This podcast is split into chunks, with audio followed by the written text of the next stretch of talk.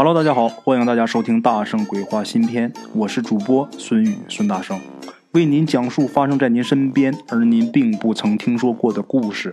每天晚上，《大圣鬼话》与您不见不散。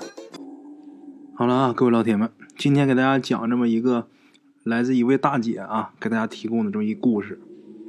嗯，我叫大姐呢，不一定就是她的岁数啊，跟我差不多，比我大一点儿。这大姐啊，比我大挺多。那么大挺多，为什么叫大姐不叫阿姨呀？这个小的时候吃过亏，小的时候总认为啊，比自己年龄嗯大不了几岁的叫姐姐，稍微大点就就得叫阿姨嘛。第一次啊出去打工，十四五岁的时候啊，然后看见一女的，看见女的，一看那年龄挺大了，一瞅她得有三十多呀，我就管人叫阿姨。然后啊，这女的就用那种很愤恨的眼神看着我啊，你管谁叫阿姨呢？瞬间我就明白了，原来呀，不一定啊，呃，管人叫个大辈人就高兴。现在这不管男的还是女的，都喜欢别人把自己叫的年轻点啊。所以从那以后啊，啊，我只要是看见女的，甭管比我大多少，就八十，我也管你叫大姐，我让你高兴啊。咱们今天这故事啊。就是这么一位大姐啊，给提供的。这是她老公村子里边的故事。她老公那个村里边啊，有一家姓马的。这个马家的家长啊，比她老公啊，比咱们提供故事这位大姐的老公大一辈儿啊，大一辈人。那个时候啊，已经八十多岁了。这个老马呀，他有四个儿子。这四个儿子呢，已经分家了。分家之后都是各过各的呀，独自居住。这四个儿子啊分家以后，因为自己这个爹年岁大了，就每人每月给这个老爷子二十块钱，同时呢，每年每人呢给一定量的粮食。分家呢是从九几年开始分的，等到了零二年的时候啊，这个四个儿子其中这个老四。他们家就不再给钱给粮了，那老四不给，那哥仨肯定是不满意呀。村里边呢，也因为这件事啊，给他们家做过调解。这老四呢，还还好啊，还算是懂点人事主要是老四这老婆太彪悍了。这村干部就问他为什么你不赡养老人？那这老娘们那理由多了去了。啊，什么他结婚的时候，老马夫妻就不喜欢他；什么某年呐，家里边来人吃饭的时候，让他出去搬个凳子，回来的时候就没有他的座位了。就总之全是一些鸡毛蒜皮的小事啊。但是这老四媳妇就觉得这些事他很委屈，所以他不想再赡养老人。这个村里人呐，比较重情，看他这么胡搅蛮缠。那别人总不能跟他一样胡搅蛮缠嘛。这村干部啊，就喊两声啊，看不下去了，就吆喝两声。那他一个女人呐，一听这村干部喊他了，他就不愿意了啊，躺地上是满地打滚，连哭再闹的，闹的这村里实在没办法了。啊，咱们今天这个给他提供提供故事这位大姐啊，她老公上大学的时候啊，因为她是他们村里边。唯一的一个大学生，啊，这个大姐夫还是很有自信呐。他还主动跑过去，跑去劝过一回。他呢，管那女的叫四嫂啊，嗯，就是村里边那么吝的呗，也没什么亲戚。他认为我大学生哈挺了不起的，在村里边挺受重视的啊，挺有文化、挺有学问的嘛，就跑去这个劝四嫂去了。没想到啊，刚到那儿没说几句呢。这四手就翻了，啊，这人啊，这一翻之后是啪啪打自己大嘴巴子，一边打啊，一边就骂这哥们儿。当年呢，咱这大姐夫属于是年轻气盛啊，跟这个四嫂啊也吵了两句。最后呢，咱们这位大姐夫啊，这位大学生说了这么一句什么呢？我告诉你啊，不赡养老人是犯罪，你是要负法律责任的。这四嫂啊，没听懂，啊，没明白什么意思。但是这句话可听过，电视里边演过。自己想一想，负法律责任这句话，是不是就是抓去蹲监狱啊？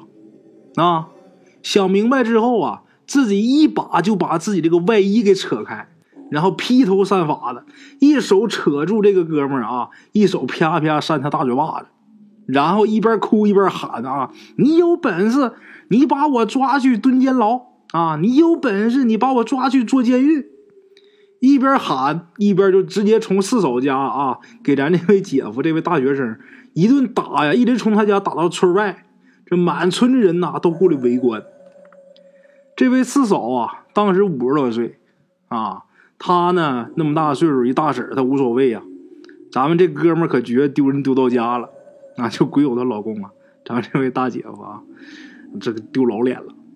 被人劝开以后啊，他呢再也不想惹这位四嫂了。其实啊，村里人或者是不敢，或者是不屑啊。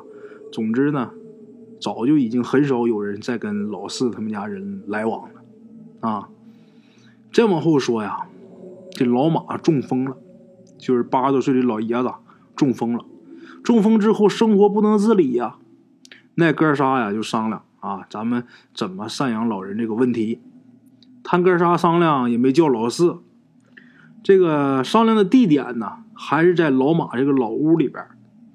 而，这个哥仨正商量呢，这老四跟四嫂忽然间就跑去了，跑去干嘛呀？要求分家。他们家不是早就分了吗？是吧？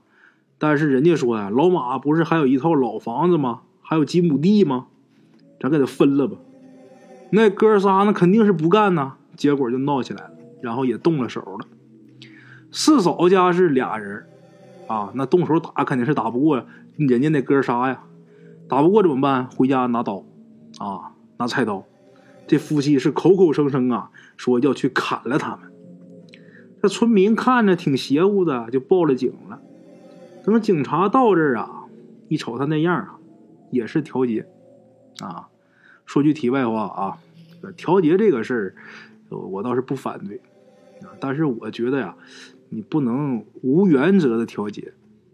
没有触犯法律，你可以调解；但是触犯了法律啊，咱们就应该依法办事可是呢，在他们那儿啊，不是，可能也是出于这个维稳的思维吧，就好多地方很喜欢调解，结果呢是越调解事儿越大。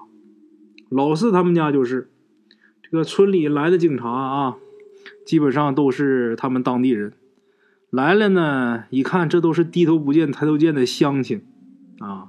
老马家的事呢，这些警察他们也知道啊，多少年也没个结果。警察们呢也不愿意管，到这儿啊就制止他们舞刀弄枪，这就算完成任务了。这个警察来的时候啊，这老四夫妻还在那儿骂呢啊。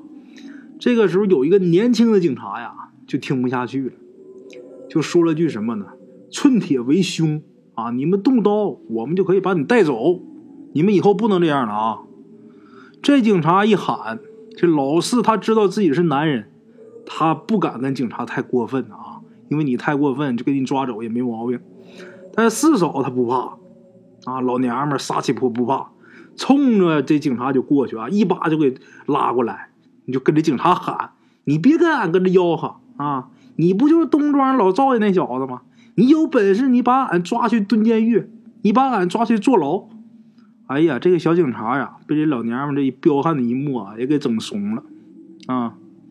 从这事以后啊，老四他们一家啊，基本上就没人敢惹，谁惹他们家这两口子就跟谁拼命啊！谁来说也不好使。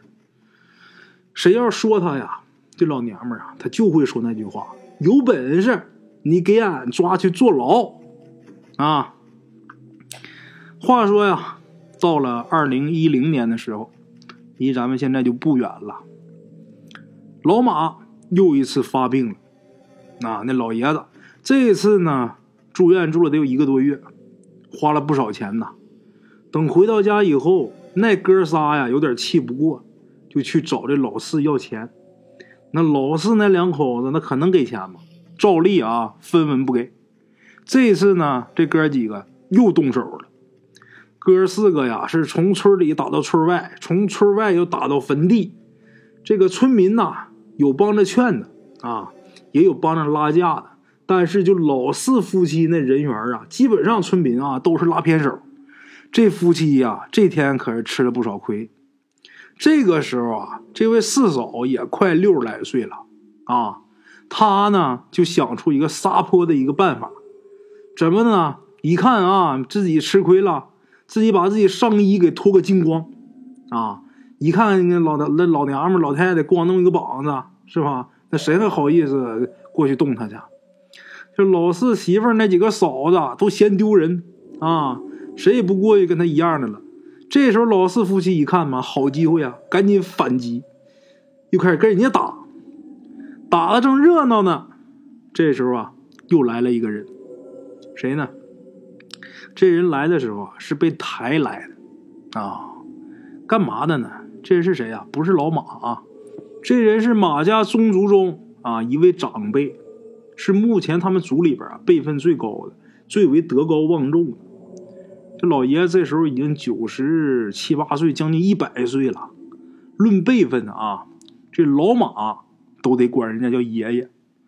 这老四的事儿啊，这老爷子曾经也出来说过调解过，但是即使这老爷子出面，老四夫妻也不听。老头啊，后来气的啊，就说呀，这就是一对牲口。啊，以后啊，我也不管了啊，别人也别管，他们爱怎么样怎么样。那么说这回呢，为什么把老人家给抬来呢？因为众人一看呐，啊，他们都闹到坟地里了，而且又脱衣服又啥，有点太不像话了，才把这位老家长请出来。这老爷子来之后啊，一到现场，那众人见这老祖宗来了，那是活老祖宗啊，是吧？大伙也就不闹了，就把这个。马家兄弟啊，也都拉住了。这老头到这以后啊，就大骂老四夫妻呀，啊说的倒不是他不赡养老人的事儿，说的是什么呢？你们他妈在这儿胡闹啊，在这儿闹，你们已经惊动祖宗了，赶紧给祖宗认罪，不然非出事不可。老四夫妻那时候那根本听不进去谁说什么，眼看着啊，今天是占不着便宜了。老爷子说完之后呢，他俩也没当回事就骂着就走了，把这老爷子给气的啊，那浑身直哆嗦呀。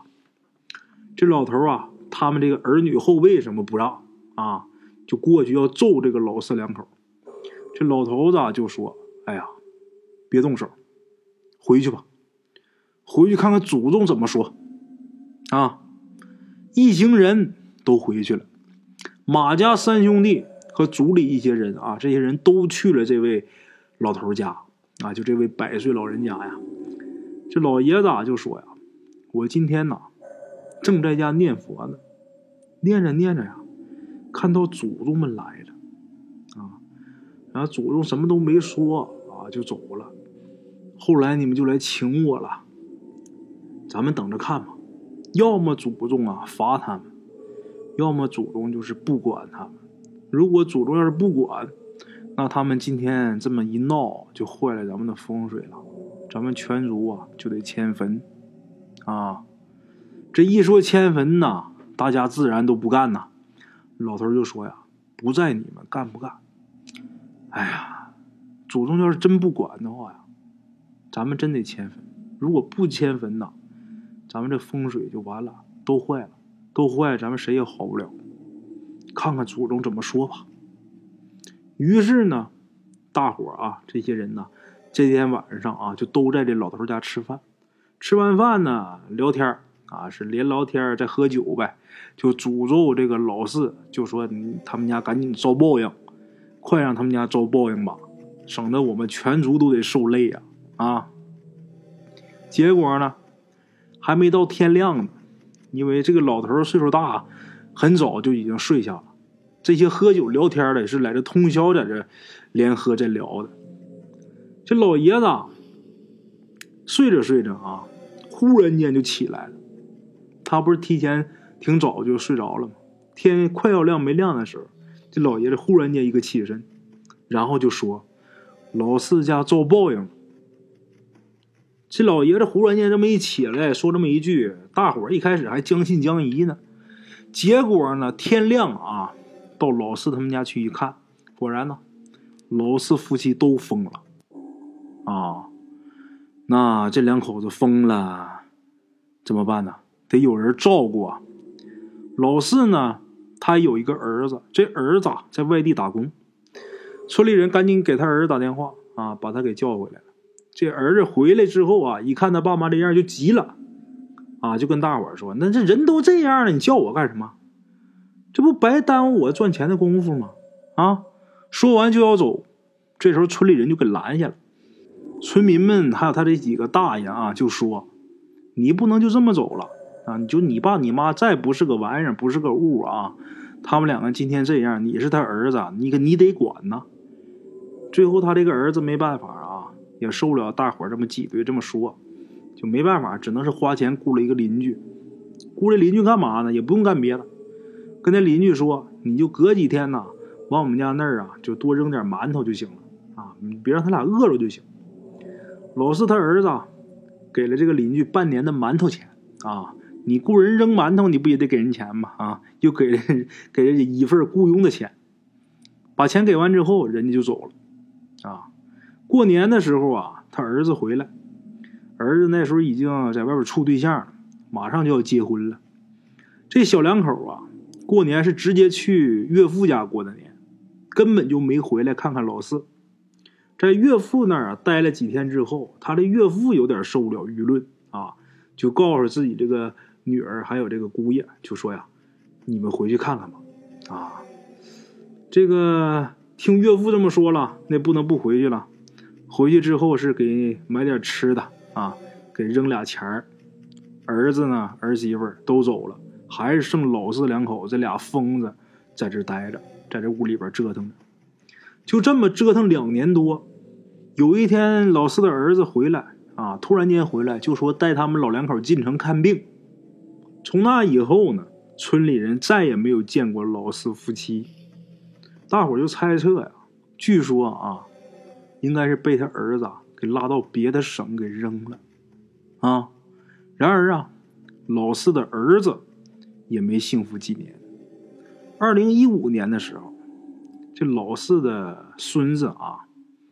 小孩儿啊，没多大岁数，本来呢是在学校上学上的挺好的，也不知道怎么回事那么小的小孩啊，居然染上了吸毒的毛病。那小孩什么也不懂，就但是这个毒瘾这东西可不分年龄大小啊。这孩子吸毒，找老四他儿子要毒资啊，那他肯定不能给呀。这老四他孙子小孩上瘾了，也受不了。啥也顾不得了，趁他爸回身的时候啊，那么小一小孩把他爸从楼上给推下去了，啊，推下之后，这小孩拿着钱就跑了。好在啊，楼不高啊，二楼，把这腿给摔断了。这个腿摔断了，上医院治呗。他那钱不是被他儿子给拿走了吗？就是被老四这个孙子给拿走嘛。那老四他儿子上医院去治腿。就没钱了，啊，去医院没钱呢，耽误了。老四的儿子，这个双腿瘫痪，现在呢又回村了。回村之后啊，就跟当年老四一样，就靠邻居啊给扔几个馒头度日。他老婆呢，他老婆肯定得照顾他儿子。老四那小孙子啊，就吸毒吸的，就那么小一小孩啊，吸的都不成人样了。跟一小鬼儿似的。据马家那个老太爷，就咱前面提到那百岁老人呐，啊，这老太爷说呀，这是他们祖宗啊取了老四一家的风水，所以啊，他们家败了，啊。OK，各位老铁们啊，咱们今天的故事呢，先到这里。感谢各位好朋友的收听啊！我的投稿微信是幺八七九四四四二零一五，欢迎各位好朋友加我的微信，点赞、转发、评论。今天呢，故事先到这儿，咱们明天同一时间不见不散。